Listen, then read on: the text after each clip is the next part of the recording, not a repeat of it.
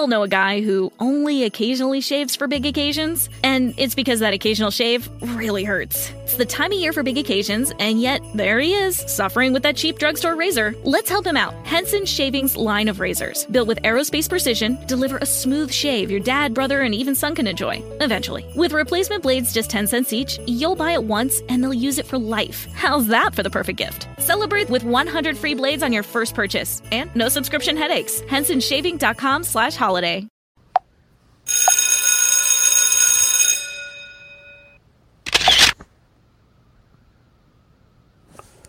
God bless. Hello, everybody. Welcome to Body of Christ. Real talk. Welcome to the show today. Welcome to the show today. Today's show is going to be uh, very, very controversial. It's sad that it has to be this way, but it's going to be uh, an eye opener for some and a disappointment for others. And uh, the reason I'm saying it that way because when you was brought up in a certain and taught a certain way in your church traditionally you was programmed a certain way it's hard to swallow something that you never heard before. It's hard to accept even a verse or scriptures when they come out of the Bible. It's hard to accept it as truth for most believers. I'm going to say for most believers. And I believe that is because we have never been taught those certain verses and certain scriptures and we never learned, we was never taught how to rightly divide God's word. And therefore we was taught just a one way, one shoe, well, let me put it this way, one shoe fits all type of gospel. The majority of the Protestant church. We was taught uh, one shoe fits all type of gospel or doctrine in our upbringing spiritually in a Protestant church. And as I said in my earlier shows, most churches uh, was traditionally taught a certain way of what the Bible meant. This is not just a speculation. This is this is a fact. This is a known truth. That the majority of believers get their knowledge of what the Bible is saying or what the Bible means is from the pulpit or what we was taught in our churches. The interpretation of the word of God, the spiritual meanings of the Word of God, the acts of God, the movement of the church. Uh, we was all swallowed up in denominationalism. So traditionally, we was all caught up in that type of tradition. So whatever came out of the pulpit from our pastors, and I'm not knocking the pastors, all of them anyway, out of that pulpit, we was told that was the word of God. At least in the church I grew up in, uh, Pentecostal church, the Church of God in Christ, we was taught that that was the word of God.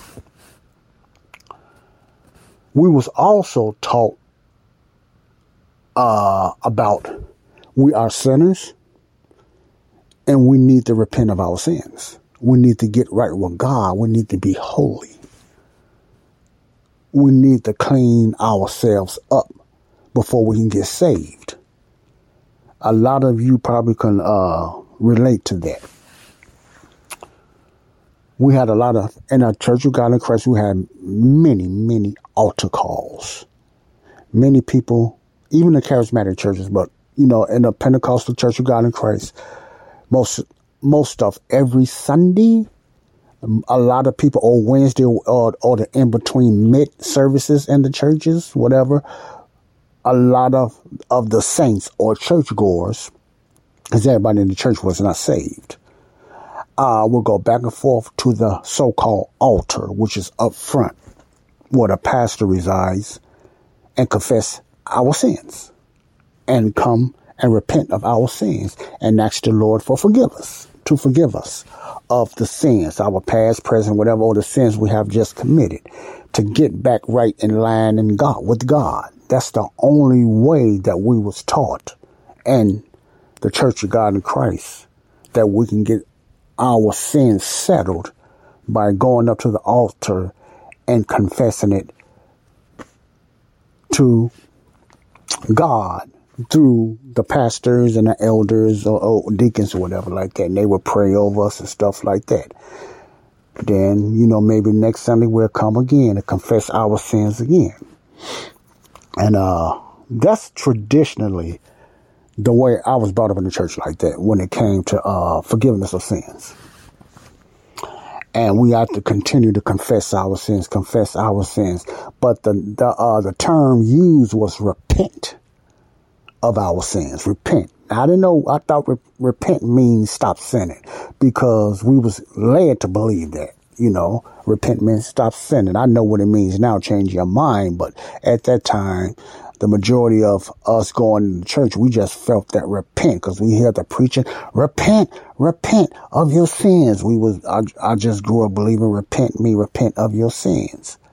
You know, repent, repent and your sins will be forgiven uh, in the church. Now, whatever uh, denomination you was brought up in, I don't know how they done it. I don't know. Many churches have different ways. The way they had altar calls or the calls or they had people to come up there to confess their sins and stuff like that. We know the Catholic Church, they got their priest and, you know, they got their little rooms that they go in because they're, you know, uh, the Catholic Church is a whole new different program you know, how they confess their sins to the fathers. They call their priests the fathers and stuff like that. Kissing the hands and all that, the sacraments and stuff like that. But, and a lot of Protestant churches, you know, which is the Pentecostal Baptist, uh, Lutheran, Methodist, etc., etc., and different churches like that. Any, you know, the Protestant churches that's out there usually had a routine traditionally of coming to the altar, especially on Sunday uh, to confess our sins. You know, we had testimony service and stuff like that. You know, we thank God for forgiving us our sins, or we thank God for filling us for the, with the Holy Spirit, even though we didn't have the Holy Spirit, but that was just a, uh, a trend, a tradition that we got up and confessed, you know, thanking God for the infilling of the Holy Spirit. That's the Pentecost. You See, when I was growing up in the Pentecostal church. So, what I remember growing up in that church, and it wasn't all bad. It was different. It wasn't all bad. I, I enjoyed a lot of things in uh, the Church of God in Christ. My granddad, we called him Grandpapa. He was our pastor, so we got used to that and everything. But the the teaching kept us kept us sin conscious. What I mean by that, it always kept us focused on our sins.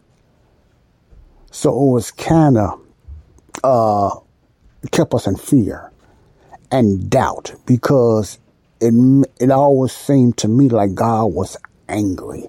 He was mad, you know, and stuff like that. So our traditional teachings kept me, and I'm sure I'm not the only one, very sin conscious, focused on sin, the sins we commit and stuff like that, you know, forgiveness. All right. Uh, now, why as I'm going here, I'm doing a teaching on a series, a pretty long series on spiritual obesity.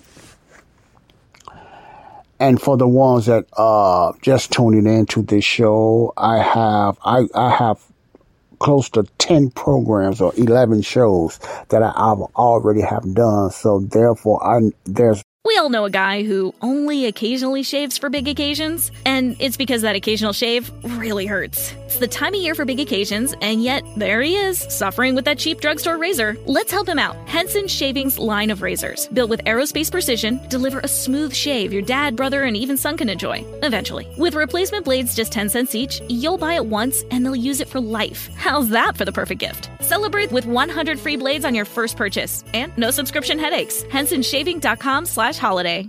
No way I'm going to just elaborate on all the shows. I just ask you, please just go back and uh, check out the previous shows uh, in its entirety and come back to this one or just listen to this one or whatever like that and just slowly but surely check out the last, okay, the last 10 shows. That, just put it that way. Going down because that's how I set up on my podcast. The last 10 shows, uh, going down. I think it starts at 373, I believe, or something like that, or 372. But uh, you will see the introduction of spiritual obesity. So I just recommend you to do that. So that way you can check out the other shows and stuff like that. It's a lot of information in those teachings, in those programs. A lot of information. So I recommend that. Uh, I can just give you little tidbits of what I've been talking about. I've been I've been dealing with uh, my previous one was sign and wonders. I just got off signs and wonders. It's signs and wonders in the church today. Then I came up with my conclusion. You might have another conclusion, but I gave you my conclusion. Okay, I talked about uh, the difference between the New Testament and the Old Testament. The New Covenant and the Old Covenant is the new is the Old Covenant. Many already know that's Israel, but the the confusion was with the New Testament, the New Covenant. Who are they? Is that the church? And I dealt with a lot of things about that because the majority of the churches think they are the New Testament church, and a lot of that teaching probably came from that that that uh uh, the start of replacement theology type of doctrine that happened over hundreds and hundreds of years ago. Uh, I think it started from Origen or whatever like that, whatever his name is. But the replacement theology, a lot of churches think they are the spiritual Israel. So therefore they think that in New Testament. So they put the New Testament and Paul's 13 letters, the body of Christ, they put it all together. And that's starts a lot of confusion because you you put in two different dispensations, two different programs, and you're mixing it up like gumbo, and you expect to, and you expect to get the truth out of it, and you won't because they are different. Peter's uh, ministry is very different than Paul's ministry. You know, it's all focused on Christ, no doubt, but their ministry, what they teach, and or what they taught, are different and you will know that if you read it literally. But it's hard to read it literally without all that fog and darkness of tradition in your head. It's hard to see the truth because it's almost like you're blind. It's hard, even though the words are right there in your eyes, you can't miss it. And it's saying, now I'm not talking about the hard to understand, but the simple things to understand, what I'm going to get into it's hard to accept it because of the power and the stronghold of denominationalism and traditional belief. Now, what do I mean by traditional belief? A lot, the tradi- most traditional uh, beliefs and doctrines are uh, two forms of belief. One of them is the kingdom gospel. Majority of the churches follow and they try to uh, lead by example, teaching the gospel of the kingdom. Jesus' earthly ministry from the four Gospels Matthew, Mark, Luke, and John, and some Acts and stuff like that, the book of Acts. And uh, they teach usually the doctrine, the Acts 2.38 doctrine or John 3.16, you know, stuff like that. Uh, repent for the remission of your sins, be baptized in water, etc., etc., like that. They usually preach that for the gospel. You must believe who Jesus was and believe in his name and stuff like that. That's the kingdom gospel the Israel, the Messianic gospel. Majority of the churches teach they teach that in their churches and the pulpit. Most pastors do. Now, the other doctrine I'm talking about is man-made traditions. There's a lot of fluff and pork because what they are teaching when it comes to the kingdom, a lot of it is true. Now, they might mix context and, you know, misinterpret it sometimes, but a lot of that is true because it is the gospel, but it ain't the gospel for today. The man-made traditions are another different thing. That's like adding on. And what makes it even worse is you adding your man-made traditions and programs and dogma to that doctrine. So it becomes more confusing. But it doesn't stop there. Then you add some of Paul's teaching in there and it really gets confusing and toe up. See, and, and all these denominations come out of that. Okay. Now, what I want to talk about today is probably uh one of the most controversial subjects besides the gifts and stuff like that in the traditional gifts and stuff like that of the spirit and baptism and tongues and stuff like that, especially when it comes to Pentecostal and the charismatic church. But this subject affects the whole Christendom, saved and unsaved. This subject I'm going to talk about now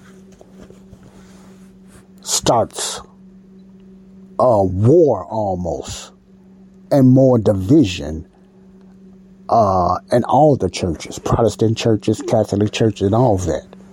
The subject I'm going to talk about now. Okay? And the subject I'm going to talk about now, the topic, uh, before I end spiritual uh, obesity, then I'm to put it all together. Then I'm to get into a, a, a, couple of extra bonuses for you, uh, which is going to be the bride of Christ and uh, the born again church which is another controversial topic.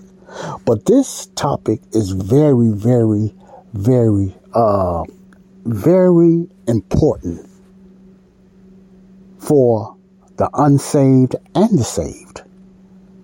The unsaved and the saved. Now, and this, and, and the topic I'm talking about is forgiveness. Forgiveness. That's the topic I'm going to talk about. Forgiveness. Think about it.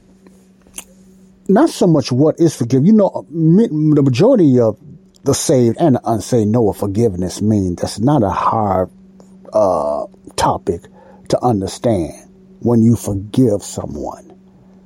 The majority of the churches, the Christendom, the saved and the unsaved, understand what forgiveness means. But even though they understand it, they don't understand the biblical term uh, of forgiveness. They don't understand that. They don't know the true meaning of forgiveness because they was never taught this way. Most churches, what I'm finna teach today, even though it's in the Bible. It's always been in the Bible for, for thousands of years. It's always been in the Word of God. You know, since the ending of grace. Well, the ending of grace haven't happened yet, but since the the uh, the last apostles and stuff like that. This subject of forgiveness. Okay? And, and I'm going to tell you what I mean by both uh, groups, the saved and the unsaved, is confused about forgiveness. Now, first of all, the unsaved is confused because they feel that they are so out of touch with God and they need to be forgiven and forgiveness of sins is the only way for them to be saved. That's why I was talking about repentance of sins and stuff like that. They feel that they need to be forgiven of their sins before they get saved, you know, and they, they feel a weight. Some of them think they are, are even worthy, you know, because they're so sin conscious and they need forgiveness from God. Now, why do they why do they believe and think that because of Christendom? They heard a lot of that from churches and denominations, Protestant churches and the Catholic churches. See, they heard the way to get back to God all know a guy who only occasionally shaves for big occasions, and it's because that occasional shave really hurts. It's the time of year for big occasions, and yet there he is, suffering with that cheap drugstore razor. Let's help him out. Henson Shaving's line of razors, built with aerospace precision, deliver a smooth shave your dad, brother, and even son can enjoy, eventually. With replacement blades just 10 cents each, you'll buy it once and they'll use it for life. How's that for the perfect gift? Celebrate with 100 free blades on your first purchase and no subscription headaches. HensonShaving.com slash holiday. There's only one road into Key West, but you won't believe where it can take you. Travel back in time to a city rich with history. Discover amazing artists and musicians. Taste seafood fresh off the boat. Or just kick back and soak up the island vibe. For more about Key West, visit FLAKeys.com. Key West, close to perfect, far from normal. Uh, is forgiveness of sins, repenting of your sins. That's why the world, the unsaved, you know, that's what they got in their head. They, they, they got in their head. And then the church, uh, the body of Christ, you know, whether they, they focus on that or not. And the body of Christ issue is that they believe also that the world needs to repent and be forgiven of their sins before they can be saved. So both groups, the saved and the unsaved, believe, the majority of this group, the saved body of Christ and the unsaved, believe that in order to get right with God, in order to be saved, they must repent and be forgiven of their sins. One group of people, the unsaved, believe that's what they have to do, and the other group that say tells them that's what you must do. You you understand what I'm saying when I say that? And I'm going to be talking about the Bible definitions, plural, of forgiveness of sins. I'm going to.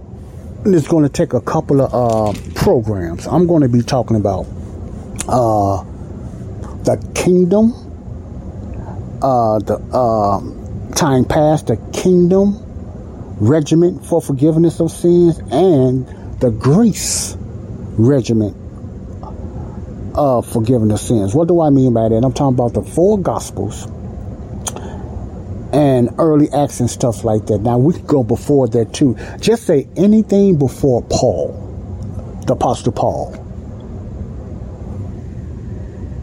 The forgiveness of sins differs than Paul's program under grace. The kingdom and the law forgiveness of sins is not the same as the gospel of the grace of God, the apostle Paul, forgiveness of sins. I want you to understand that first of all. That's what a lot of confusion is at. See, that's because of a lack of us rightly dividing God's word. I mean, us too, because I, I was, you know, that's I was taught that traditionally, uh, spiritually, uh, in the church too. So you have two different programs: the gospel of the kingdom of heaven, Israel, the gospel of the grace of God, Gentiles and Jews. Just say the world. The four gospels, the four gospels, Matthew, Mark, Luke, and John and Peter, James, John, and the rest of the uh, disciples and apostles preached the kingdom program, the Acts 238 program, under the law, the kingdom program. The apostle Paul taught unconditional grace without the law. You understand what I'm saying? Which is the body of Christ. See, both of those groups' programs are two different uh, ways that forgiveness was offered. You understand what I'm saying? That's why it's so much confusion about forgiveness. They they put both ways together sometimes and still get confused. But they waste so much on the uh not the latter, but they weigh so much on the first one I talked about that everybody needs to be forgiven of their sins to be saved. You follow what I'm saying? The majority of the churches teach that. Very hard. Protestant and Catholic teach that everybody in the world must be forgiven of their sins. But the same group, the same group, the Catholics and the Protestant church will also will also tell people that Jesus died for everybody's sins. They will tell them the same thing. But it always is always that BUT, which I don't like. But they will tell you that the way to be saved is faith alone. But you will always get that but. You got to do this. You got to do that. And the majority of the time it has to be with what? Something conditional or some works that you have to do. Especially when it comes to forgiveness of sin, to for God to forgive the world. This this is the way they look at it. In order for God to forgive you and the world, you must repent and ask Him to forgive you of your sins to be saved. Protestant churches teach that. Calvinists teach that. Lordship Salvation, Pentecostal churches teach that. See? Uh, Baptist church teach that. Now, not, I'm not saying all of them do. But even if they come close to understand faith alone and forgiveness, they still put that but and add some conditions to the people when they witness to them or talk to them about salvation. Now, what I'm going to do, forgiveness. The next few shows, Lord's willing, I'm going to be getting into detail a lot of verses, a lot of scriptures about both sets, both programs of forgiveness. Because it's very important to know that before I even just talk about forgiveness. I wanted to open up the windows, open up the doors, and let you understand there is two ways of forgiveness. Time past and now. There's two types of forgiveness. One one of them is you had to repent of your sins, to be forgiven by God. And what was the way of uh, being forgiven by God? You the Jews had to do sacrifices and different things like that. They had animal sacrifices or whatever like that. That for the remission of their sins. Their atonement is called atonement. Under the Jewish covenant, under the old law, the old covenant, in order for any of them to be forgiven of their sins, they had to ha- they had to make an atonement. Atonement is they have to have some type of sacrifice with blood, with the shedding of the blood for God to forgive them of their sins. So that was with the Jews. See,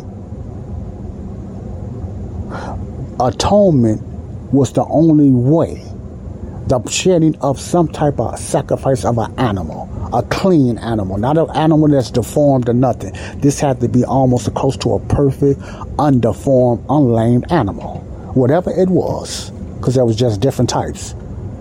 They had to come, they had to sacrifice as an atonement for their sins to be forgiven, and their sins was forgiven instantly for a certain period of time or whatever like that. You understand what I'm saying? You know, or they they uh went to the priest, the Levite priest, and they had to make certain altar altar offerings and different sacrifices and stuff like that. They had different types. I don't know a lot of all by heart. It's just so many of them. Remember the uh the law, the uh Jews under the covenant had over 613 laws. You have to remember that over 613 laws. But when it came to the sacrifices, and there was many of them, it had to be a shedding of blood. And they had to take it to the Levites. The Levites uh, was the only one can go in under that altar and whatever, like, and present it to God for the forgiveness of sins. You understand what I'm saying? So they had to make an atonement, at one with God by a blood of an animal for the forgiveness of their sins. That's under the law, the Mosaic law, the kingdom program. See, that's that's that law. See, even the four gospels, Jesus' earthly ministry. So you got that right, okay? Oh, you got that part right. Now, under the ministry of Paul, listen carefully I'm going to break all this down the best way I can and make it plain as I can. Under the ministry of Paul, the forgiveness of sins was non existent. See, why? Because Jesus, and I'm going to read some verses. Uh, Jesus was the final sacrifice. The, that promised Messiah was the final sacrifice when he was crucified and died on the cross. But you have to look at it this way it was not revealed the finished work of the cross. The full picture of the cross was not explained to Peter and them, a nobody, after the resurrection. It was only the finished work of the cross was only revealed to the Apostle Paul. You follow what I'm saying? It was not revealed to Peter and the twelve. Jesus didn't reveal it uh, to them, and he knew, but he didn't reveal it to them. You know, it was never revealed to them. They was confused. They didn't even understand him uh, going on the cross because God kept that dying on the cross because God kept that hidden from them even then. So they didn't know about the the mystery or the other the finished work of Christ. They didn't understand that. See, until later. The finished work of Christ after they rebelled, the stoning of Stephen in Acts 7, after that, God started a new program under Saul of Tarsus to go out to the Gentiles. And when the Lord Jesus done that, he came and he poured down and he revealed the finished work of Christ to Saul of Tarsus when he later on, you know, started using the name Paul. It wasn't changed to Paul, but he started using the name Paul in Acts 13. You, you understand what I'm saying? So after I like to call it like Trey Cersei calls it, the other side of the cross, the finished work of Christ was revealed to the apostle Paul, Saul. Now, you might be wondering, especially for my new listeners, you may be wondering, what is the finish? I never heard that. Of course you haven't. Because it's a mystery. It's not a mystery anymore, but it's a mystery to the ones that don't know how to rightly divide. All, the majority of all of Paul's message in his 13 epistles or 13 letters was a mystery. What do I mean by a, a mystery? Mystery means secret it was only it was hidden from the past prophets, apostles, and all them. It was never revealed to none of them. It was only revealed to the apostle Paul, starting in Acts nine. Slowly but surely, I think over 25 years until I believe Second Timothy, when there was the mystery was finally fulfilled. But I ain't gonna get ahead of myself. But it was only revealed to Saul of Tarsus and going to Apostle Paul, which are the same people, you know. I hope you follow where I'm going. Now, you might say, what they got to do with forgiveness of sins? The what came with the finished cross, which is very important. What came with the? I'm giving you a breakdown first before I get into these verses and go further, because there's a lot of verses, and then I hope it opened up your ass. What's going on? Why so much confusion with forgiveness? And it shouldn't be what came with the before the finished cross was you had to repent for the forgiveness of your sins and baptize in water. You had to you had to uh, sacrifice an animal and take it to the Levites, which was the high priest, the Levites, and to the altar for the forgiveness of your sin, and your and their sins were forgiven instantly. This is all Jews, no Gentiles in this. This is an Israel program. This was a Jewish program under the Old Covenant, under the Old Testament law. Okay? So you had to repent of your sins. You had to somewhat confess it. You had to go to them and sacrifice animals. You know, Jews. I'm putting emphasis on Jews on purpose because it was only this was an Israel program, a Jewish program, not a Gentile program. This was a Jewish program. So the forgiveness of sins under the kingdom program and the four gospels was conditional. Okay. The, in order to be forgiven under the law, including the four gospels because they're still the old covenant, because Jesus was still alive. Under the law, in order for them to get their sins forgiven, they had to make an atonement. They had to make a sacrifice for their sins to be forgiven. I'm not saying so much salvation because in order for them to be saved, they had to believe who Jesus was. They had to believe that he was their promised Messiah and their promised King and the Son of God. They had to believe that. But when it came to forgiveness of sins, they had to make certain sacrifices. That's why a lot of them did not accept when Jesus said, Your sins have been forgiven to a few of the people he healed or he touched, he said, Your sins are forgiven. And what did a lot of them say? Only God can forgive sins. They did not know that Jesus was God. See, so they really looked at him as blaspheming and all that and everything. That's why they couldn't comprehend that when Jesus said, Your sins, and he told that woman uh, that was uh, committing adultery, that your sins have been forgiven and you have many. And they said, How could this man forgive sins? Only God can forgive sins because they didn't know Jesus was God. They wouldn't accept him. That's part of the denial, too. See? Only God can forgive sins. Why would they say that? Because the only way God will forgive sins is by a blood sacrifice.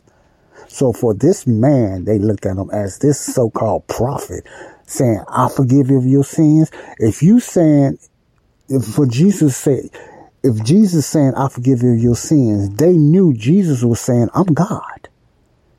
And that bothered them. They, they, they couldn't accept that because he's literally telling them he's God. Because all the Jews and the leaders of Israel knew the only one that can forgive sins is God. You, you understand what I'm saying? They knew that. So that's why they was upset. They tried to stone him and everything because not only was he claiming sonship, but he was claiming that he was God. He even said, I am. And they fell backwards. It was so powerful and strong. You know, I am. He was claiming that he was God. See, they didn't understand the incarnation. God was working through Jesus. They would not accept that they would not accept him as being the promised Messiah, let alone calling himself God, because God is the only one that can forgive sins. And the only way God will forgive uh, man of their sins back then, which was the Jews under the covenant, was through an atonement, through an, a sacrifice. Okay? So, that's why I said when churches teach that, you know, they have to repent and stuff like that they are telling the truth partially. Not the full truth, they do it partially. Why do I say partially? Because I'm going to tell you why.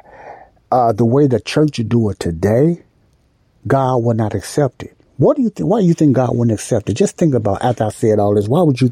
Why wouldn't God accept they just confessing and repenting? They, what? Go ahead and say it. They never, today's churches never came to church and sacrificed no blood animal. That was the requirement, a sacrifice. See? And most of them wasn't able to go to God. They had to go through the Levite priest who was in charge and all that stuff. They can go to that altar and etc. and stuff like that to spread and sprinkle the blood. It had to be a certain priest that was able to do that, a certain ranking of priests. We all know a guy who only occasionally shaves for big occasions, and it's because that occasional shave really hurts. It's the time of year for big occasions, and yet there he is, suffering with that cheap drugstore razor. Let's help him out. Henson Shaving's line of razors, built with aerospace precision, deliver a smooth shave your dad, brother, and even son can enjoy, eventually. With replacement blades just 10 cents each, you'll buy it once and they'll use it for life. How's that for the perfect gift? Celebrate with 100 free blades on your first purchase, and no subscription headaches. HensonShaving.com slash slash holiday. There's only one road into Key West, but you won't believe where it can take you. Travel back in time to a city rich with history. Discover amazing artists and musicians. Taste seafood fresh off the boat. Or just kick back and soak up the island vibe. For more about Key West, visit fla-keys.com Key West, close to perfect, far from normal.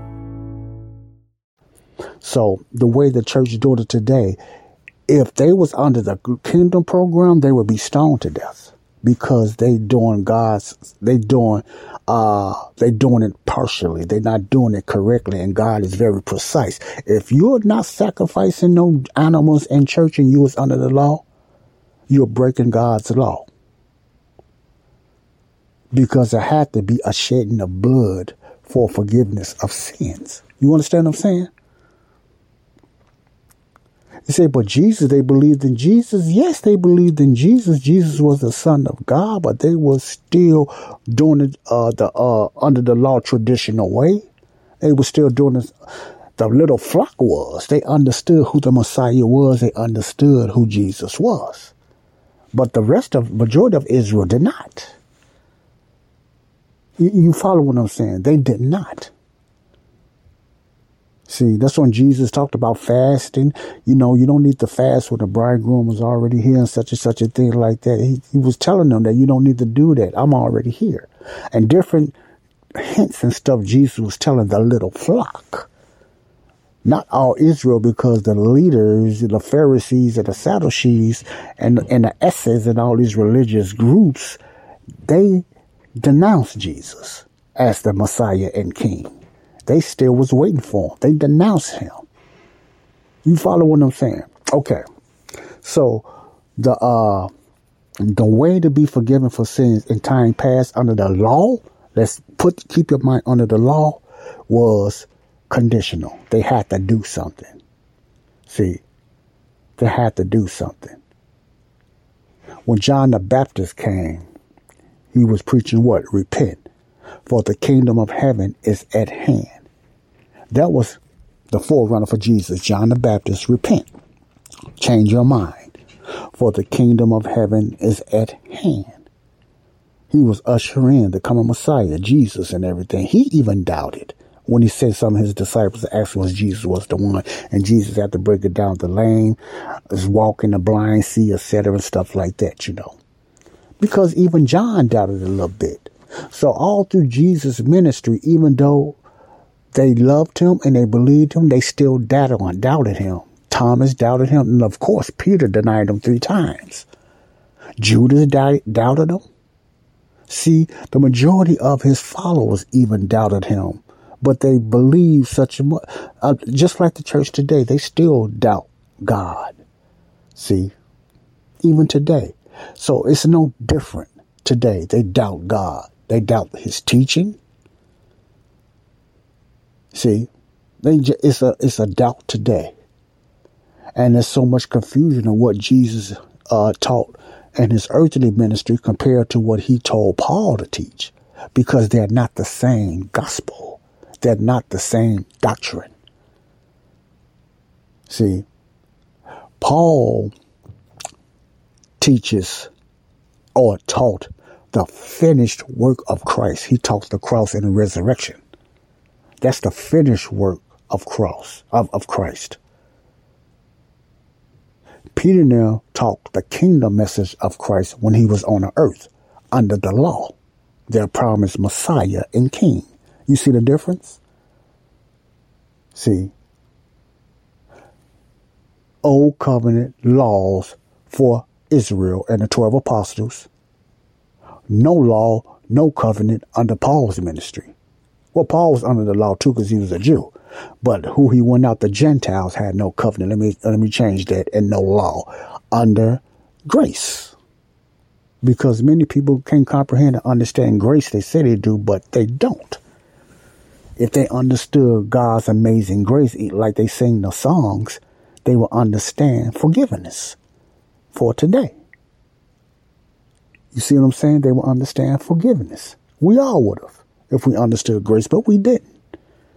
See how powerful and what really happened after the finished cross, the finished work of Christ. Okay, I'm not going to get all this in today. This is going to take a lot because this is very important for you to understand the differences of forgiveness. There was uh, two ways God forgave people under two different programs. That's what makes it so confusing today in the church.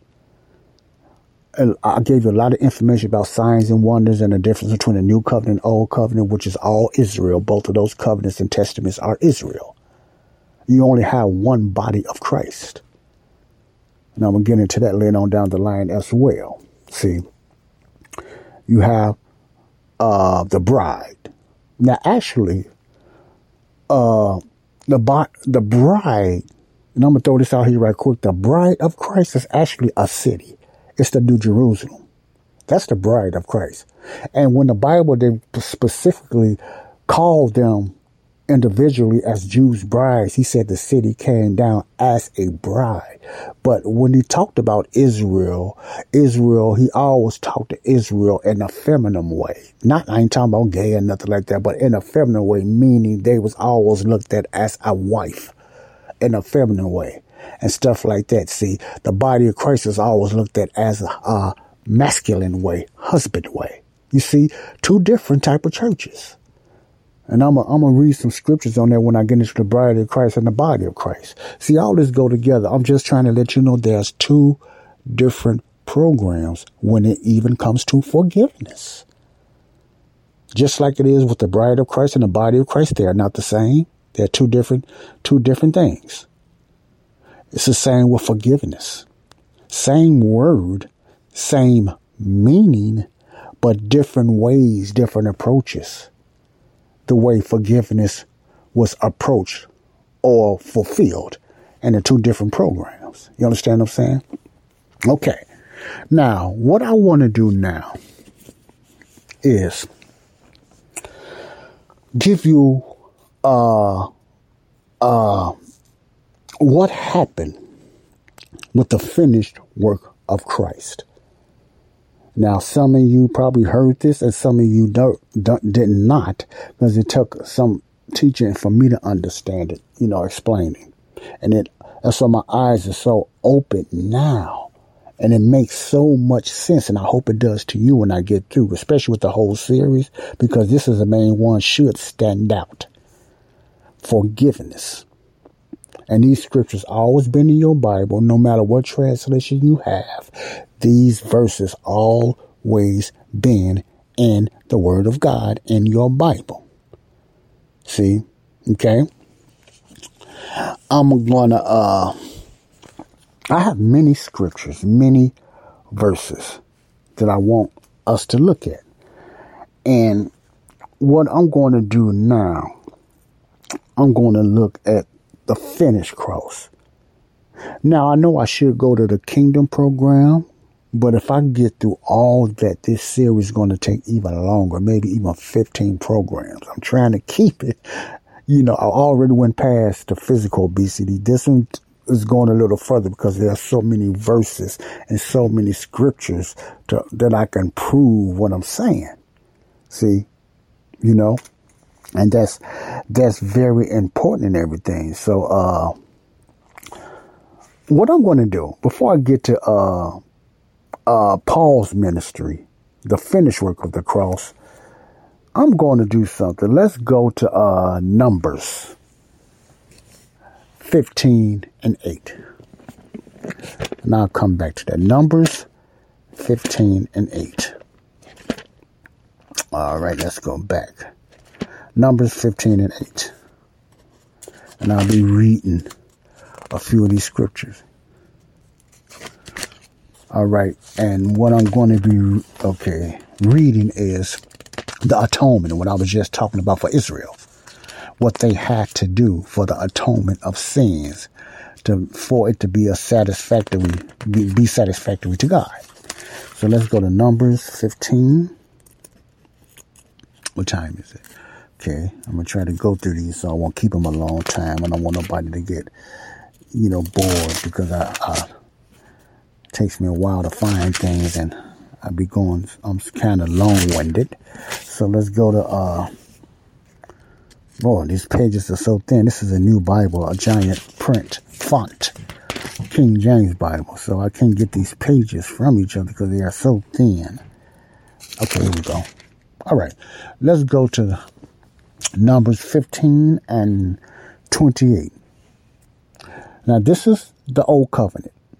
All right. This is the law, under the law for forgiveness. And if any soul sin through ignorance, then he shall bring a she goat of the first year for a sin offering. 28. And the priest shall make an atonement. Remember the word atonement for the soul that sitteth ignorantly when he sinned by ignorance before the Lord to make an atonement for him and it shall be forgiven him. Now, what did that mean? That mean if somebody sinned out of ignorance, they don't know. That's what ignorance means. They don't know. It was even an atonement for that. There had to be a sin offering under the law, under the covenant, for a person that even sinned out of ignorance, meaning they didn't know they were sinning out of ignorance. There was even an atonement for that, a sin offering for them to be forgiven. And what was that animal of the sin offering? It was a she goat, I guess a, a female goat of the first year for a sin offering. So it was all, it was conditional. They had to have a she goat. This is for the ignorant. You know, it's a lot of breakdown in this, but I'm letting you know this is just one of the sin offerings for different type of sins. You know, this is for the ignorant, and this is what Numbers 15 to 28. So, for a person did not know that they were sin under the law, under the Jewish Mosaic law, the she goat they had the shed, the she goat, you know, and sacrifice a she goat and everything and take that to the altar for their forgiveness of their sins, which is called what? The atonement. That's what atonement means. Okay, you got that. Let's go to um, Exodus 30 and 16. Let's Exodus 30, 10 to 16. Exodus 30, 10 to 16. All right. About okay. You got to stick and paper together again. Let's try to get this loosed up. Uh, boy, I think this paper is thin in this Bible. Uh, all right. Okay. All right. Exodus. Let's go to Exodus 30, 10 to 16. I hope you got your Bible. All right. Exodus 30, 10 to 16. This is Aaron. Let's start at uh, 10. Exodus 30, 10 to 16, and reading. And Aaron shall make an atonement. There's the word atonement again. You see that in your Bible? And Aaron shall make an atonement upon the horns of it once in a year with the blood of the sin offering of atonements once in the year shall he make atonement upon it throughout your generations. It is most holy unto the Lord. See, what's holy unto the Lord? That blood sacrifice, which is an atonement. That's the only way they can be forgiven of their sins under the law, okay? Verse 11. And the Lord spoke unto Moses, saying, When thou takest the sum of the children of Israel after their number, then shall they give every man a ransom for his soul unto the Lord. When thou numberest them, that there be not plague among them, then thou numberest them. 13. This they shall give every one that passeth among them that are numbered, half a shekel after the shekel of the sanctuary. A shekel is 20 gerahs. I don't even know what that is. And half shekel shall be the offering of the Lord. Every one that passeth among them that are numbered from 20 years old and above shall give an offering unto the Lord. The rich shall not give more, and the poor shall not give less than half a shekel. When they give an offering unto the Lord to make a what? An atonement for your souls. See, you had to sacrifice, you had offerings. I don't think everything was sacrifices, most of them. See, but the number one thing was the shedding of our blood to for forgiveness under the covenant for Israel. You understand what I'm saying? That's Exodus 30, 10 to 16. Okay? You understand what I'm saying? Now I can't I'm not going to read all of them today because of time constraints and everything, but I just wanted to give you a little bit. What I'm going to do, let's go to uh, Leviticus 16. These are the Leviticus priests. Leviticus 16. Open up your Bibles to Leviticus 16. And the Lord spoke unto Moses after the death of the two sons of Aaron when they offered before the Lord and died. Okay, offered before the Lord. Okay. And the Lord said unto Moses, Speak unto Aaron thy brother that he come not all, at all times into the holy place within the veil before the mercy seat, which is upon the ark, that he die not, for I will appear in the cloud upon the mercy seat. Now, anyways, what God is saying, make sure when Aaron thy brother that he come not at all times into the holy, because if he came in the holy, remember, God, no one man can look at God without dying. See, that's why he's led Moses to warn Aaron. No man can look at God face to face without dying. They had to be very careful. Remember, I think those, I forgot the two men names that was carrying the Ark of the Covenant. And they tripped or something and tipped over a little bit, just a little bit, the Ark of the Covenant, and God killed them. The Bible said God destroyed them just for that little mishap that they done. This what Israel had to deal with. God, under the conditions of the law, they had to be perfect. And the only way for them to be perfect in the eyes of God, they had to keep making sacrifices. They could never do it. They could never be perfect, perfect, but they put that upon themselves as well. You see, like I said, it was over 613 laws. At least that's what they told me over 613 laws under the covenant program, you see. Let's read, continue reading. Thus shall Aaron come into the holy place with a young bullock for a sin offering and a ram for a burnt offering. They had different type of offerings, sin offerings, burnt offerings, and different things like that. But the atonement, either way it go, the majority of was animals because uh, verse 316 says a young bullock for a sin offering and a ram for a burnt offering. You get what I'm saying? So let's continue. He shall put on the holy linen coat, and he shall have the linen breeches upon his flesh, and shall be girded with a linen girdle, and with a linen, uh, what's that, mitra, mitra, shall shall be untied. Another one, untied, mean clothing. These are holy garments. Therefore shall he wash his flesh in water, and so put them on. You see all the things. Remember, Aaron was the high priest. He was one of the highest priests. So this is all the things they had to do. Aaron had to do before he came into the Holy of Holies. You see what I'm saying? There's certain things they had to do. God was very precise of what they had to do. They had to clean certain things. They had to wear certain garments and stuff like that, see, for the make the atonement. Verse 5 And he shall take of the congregation of the children of Israel, listen to this, two kids of the goats for a sin offering, and one ram for a burnt offering. Animals, see, burnt offerings, a blood offering. Verse 6 And Aaron shall offer his bullock of the sin offering which is for himself.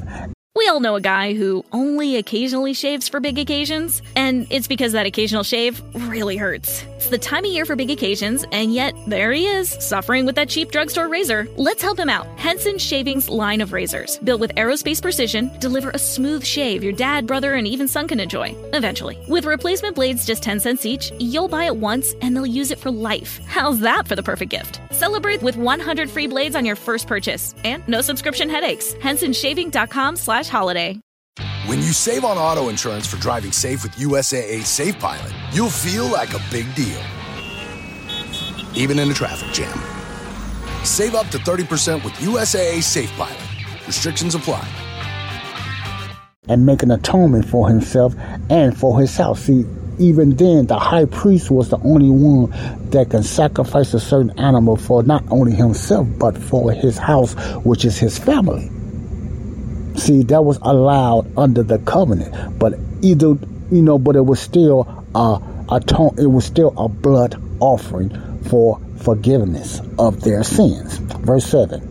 And he shall take the two goats and present them before the Lord at the door of the tabernacle of the congregation. Verse 8.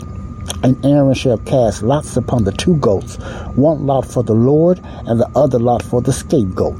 Verse 9 And Aaron shall bring the goat upon which the Lord lot fell, uh, and offer him for what? A sin offering. Sin offering. See, a sin offering brings forgiveness of your sins. These are the things they had to do. sacrifice certain animals in a certain way. They have to be precise. You just cannot bring an animal and just go in there. You'll fall dead. God will kill you. So it had to be exactly the way he done it, but it had to be by one of the Levite, the high priest, which he's talking about now to Aaron. Let's go to verse 10. But the goat on which the lot fell to be the scapegoat shall be present, present and alive before the Lord to make an atonement there's that word atonement again with him, and to let him go for a scapegoat into the wilderness. Verse 11, and Aaron shall bring the bullocks of the sin offering, which is for himself, and shall make an atonement for himself and for his house, his family, and shall kill the bullock of the sin offering, which is for himself. I'm going to stop right there. I can go all through, uh, Leviticus 16, and it's breaking down the certain sin offerings and burnt offerings with different types of certain animals for the forgiveness of sins. You, you, you see that. This always been in our and been in our Bibles. See, this is under the kingdom program. This was under see the kingdom program was at this time the kingdom program was in the future. See, because you cannot have a kingdom the kingdom I'm talking about is not King David's kingdom. That's just almost like a replica. But it's the seed after David, the kingdom of heaven. See, the plan always has been the setup of the kingdom of heaven, the thousand year millennium reign of Christ. See, you understand what I'm saying? And this is under this. This is just just just giving you a demonstration uh, and a lot of people don't even get through this, even me myself, because Leviticus has so many rituals and sacrifices and stuff like that. It's probably one of the least read uh, books in the Bible, Leviticus, because of all of this. You know, he shall take a censer full of burning coals of fire from off the altar before the Lord, and his hands full of sweet incense beaten small, and bring in within the walls. 13. And he shall put the incense upon the fire before the Lord, that the cloud of the incense may cover the mercy seat. That is upon the testimony that he died not. 14. And he shall take the blood of the bullock and sprinkle it with the finger upon the mercy seat eastward, and before the mercy seat shall he sprinkle the blood with his finger seven times. 15. Then shall he kill the goat of the sin offering, that is for the people, and bring his blood within a veil, and do with that blood as he did with the blood of the bullock, and sprinkle at the mercy seat, blah, blah, blah, before the mercy. You see that what Israel had to do under the law through the high priestess for the forgiveness of sins. You understand what I'm saying? This is under the law. This is what they had to do for the forgiveness of sins. So for you to be in a denominational church and you tell a man or a woman that's not saved that the only way they can be forgiven is to repent of their sins and blah blah blah blah uh, you're you're you're shorthanding the uh, traditional way that God allowed and accepted that atonement. First of all, see, the pastor and his church building, they are not priests. They are not high priests. Your pastor is not your high priest, and your church building is not the temple. Let me say it again. Your pastor or whoever evangelist is not your high priest. And your four wall building in that church, brick wall or whatever it's made of, is not the temple. See? So if uh, replacement theology, which means that the church think that we replaced Israel so therefore, they pull the same things that Israel was doing. Some. See, they pick. Denominations pick which ones they want to try and obey. Therefore, if they call themselves the the uh, the spiritual Israel, even though they call themselves the New Testament church, They are flawed real bad. They broke so many of God's laws if you want to follow that way. Because you cannot ignore all of this. And this is just Leviticus. I have many more. I'm going to finish a lot of that in my next few programs. So much before I get into what forgiveness we're under today, under the teachings of Paul, under grace, the mystery. But I wanted you to let you know, uh, the, the Israel's program going into the kingdom through the Mosaic law, going into the kingdom, the way to be forgiven is not the same as what we're under today. If it, if it was, all of us would be wiped out. You see what I'm saying? All of us would be wiped out. So there is a difference. So when the Ray Comfort and the Kirk Camerons and the John MacArthur talking about you need to be holy, under grace, God never told us to be holy. Paul never talked about us being holy. That's Old Testament talk. Be holy because I am holy. That's Old Testament fault. They had to be holy. They had, they was priest. They supposed to be in the priest. See, that was for Israel's program, not the body of Christ. A whole new different program. Therefore, what was in the kingdom program didn't transfer to the body of Christ program. Let me say this again. Whatever was in the kingdom program, the law, the sacrifices, the signs and wonders, the tithing, which is another good teaching, everything, the water baptism, etc., and stuff like that, did not transfer to the body of Christ. No, that stayed with them under the law. God did not take what was in the law and bring it to the church today, the body of Christ, under the teachings of Paul, including forgiveness, the way to be forgiven. You you see how simple that is now? You see why the church is so confused now? They're living and trying to be Israel. And they fail big time. We fail big time. Why? Because we nitpick what we want to take out of the law and put it in our church with added on man made traditions and you think God is moving in that church with all that error and all that, uh, you know, stuff going on, and you leading people to hell because you stubborn. I'm talking to the stubborn ones now that don't want to listen. They talk about dispensations are wrong, evil, and stuff like that. I can understand because I, I think they do well to name dispensation. And some of them uh, teach dispensationalism out of context. Some grace teachers I know. I know that. But the format of dispensationalism is very important to understand, especially the way Paul taught it. Not the way traditional grace teachers t- teach it, because they wrong at sometimes, but the way we got to stick to way Paul talked about dispensations, the meaning of it. You see what I'm saying? The meaning of, the, of it. That's very important because we can be in error by, you know, even misplacing it, misinterpreting what dispensation means. And, uh, you know, we do that sometimes. So we need to be very careful with that as well when we use that term. My point is there was two different programs. You follow what I'm saying? Two different programs. And I'm just talking about forgiveness. Just like it was with signs and wonders, I talked about that. Just like I talked about the covenants. Even though the New Covenant, New Testament, and the Old Covenant, uh, Old Testament was Israel, they still are different. One was on tablet and on paper, and one is going to be in the heart, the future millennial kingdom, the New Testament church, which is Israel, not the body of Christ. The body of Christ is going to be in the heavenly places. You see?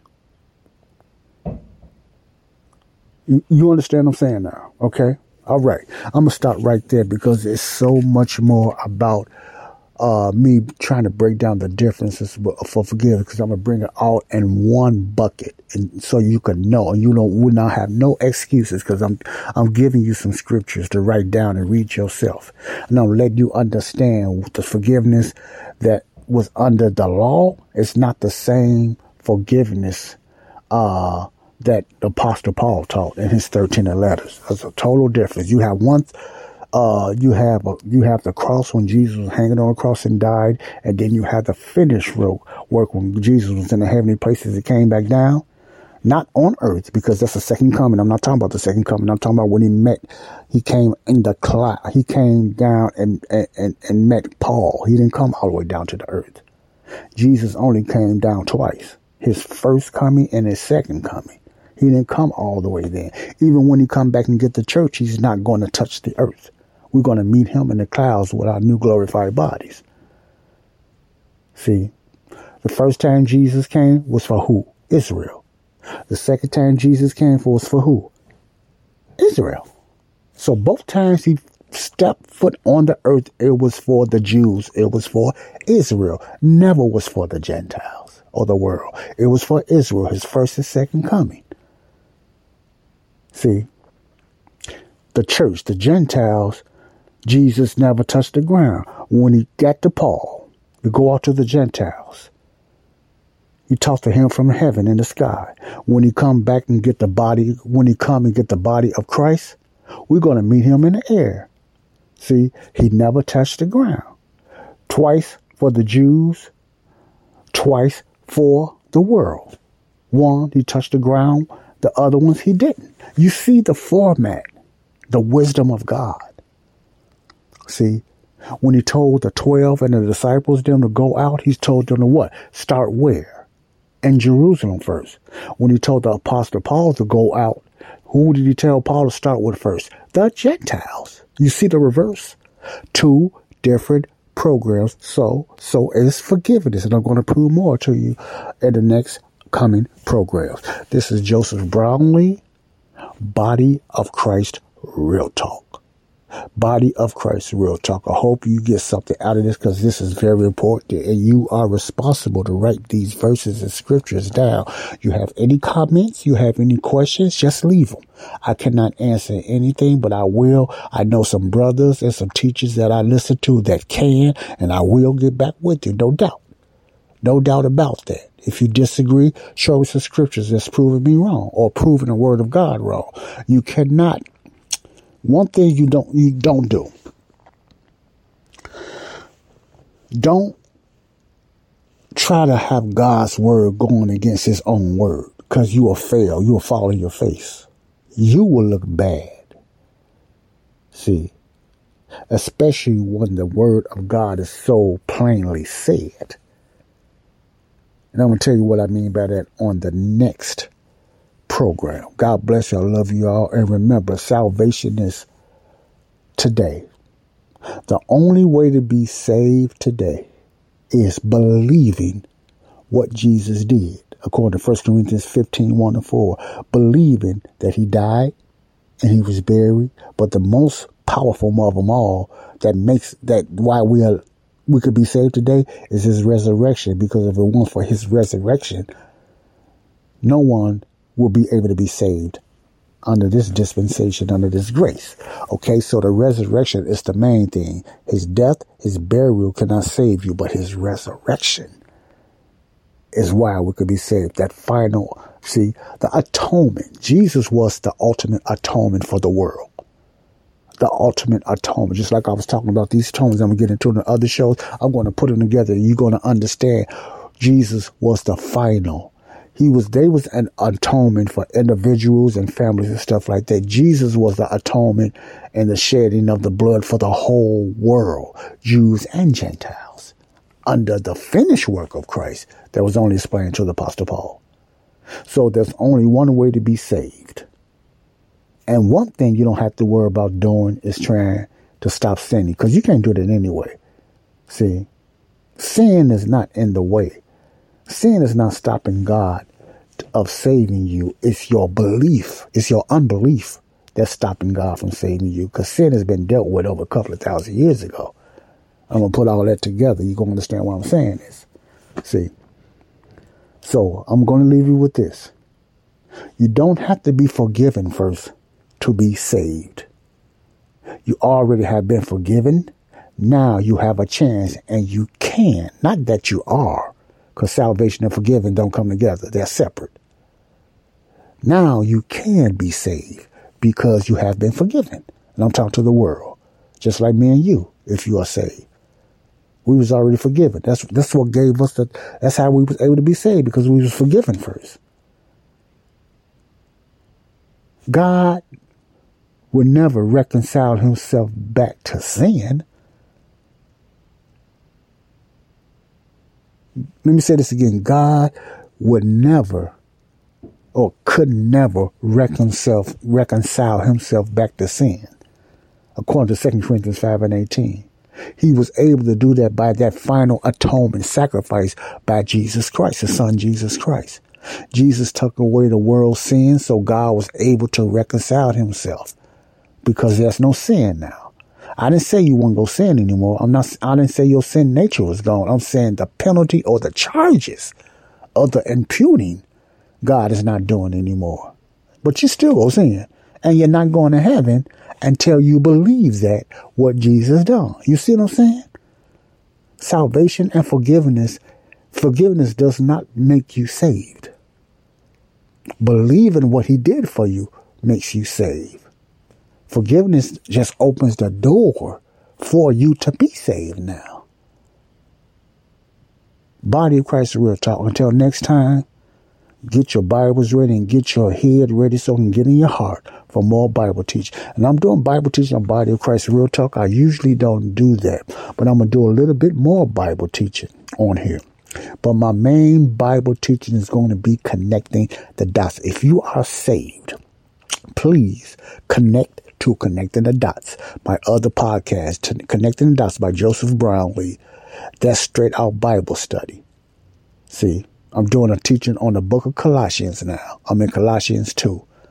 You know, I got to finish that up. I'm, I'm doing some things and I kind of neglected that a little bit, but I go to Colossians because there's a lot of other Bible teaching on there. And I don't do nothing on there but teach the Bible. I don't do world events and stuff like do like I do a body of Christ. It's strictly Bible teaching, not a Bible school, not a Bible club or nothing like that, but it's Bible teaching rightly divided way it's supposed to be.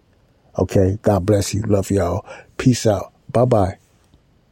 We all know a guy who only occasionally shaves for big occasions, and it's because that occasional shave really hurts. It's the time of year for big occasions, and yet there he is, suffering with that cheap drugstore razor. Let's help him out. Henson Shaving's line of razors, built with aerospace precision, deliver a smooth shave your dad, brother, and even son can enjoy, eventually. With replacement blades just 10 cents each, you'll buy it once and they'll use it for life. How's that for the perfect gift? Celebrate with 100 free blades on your first purchase, and no subscription headaches. HensonShaving.com slash holiday.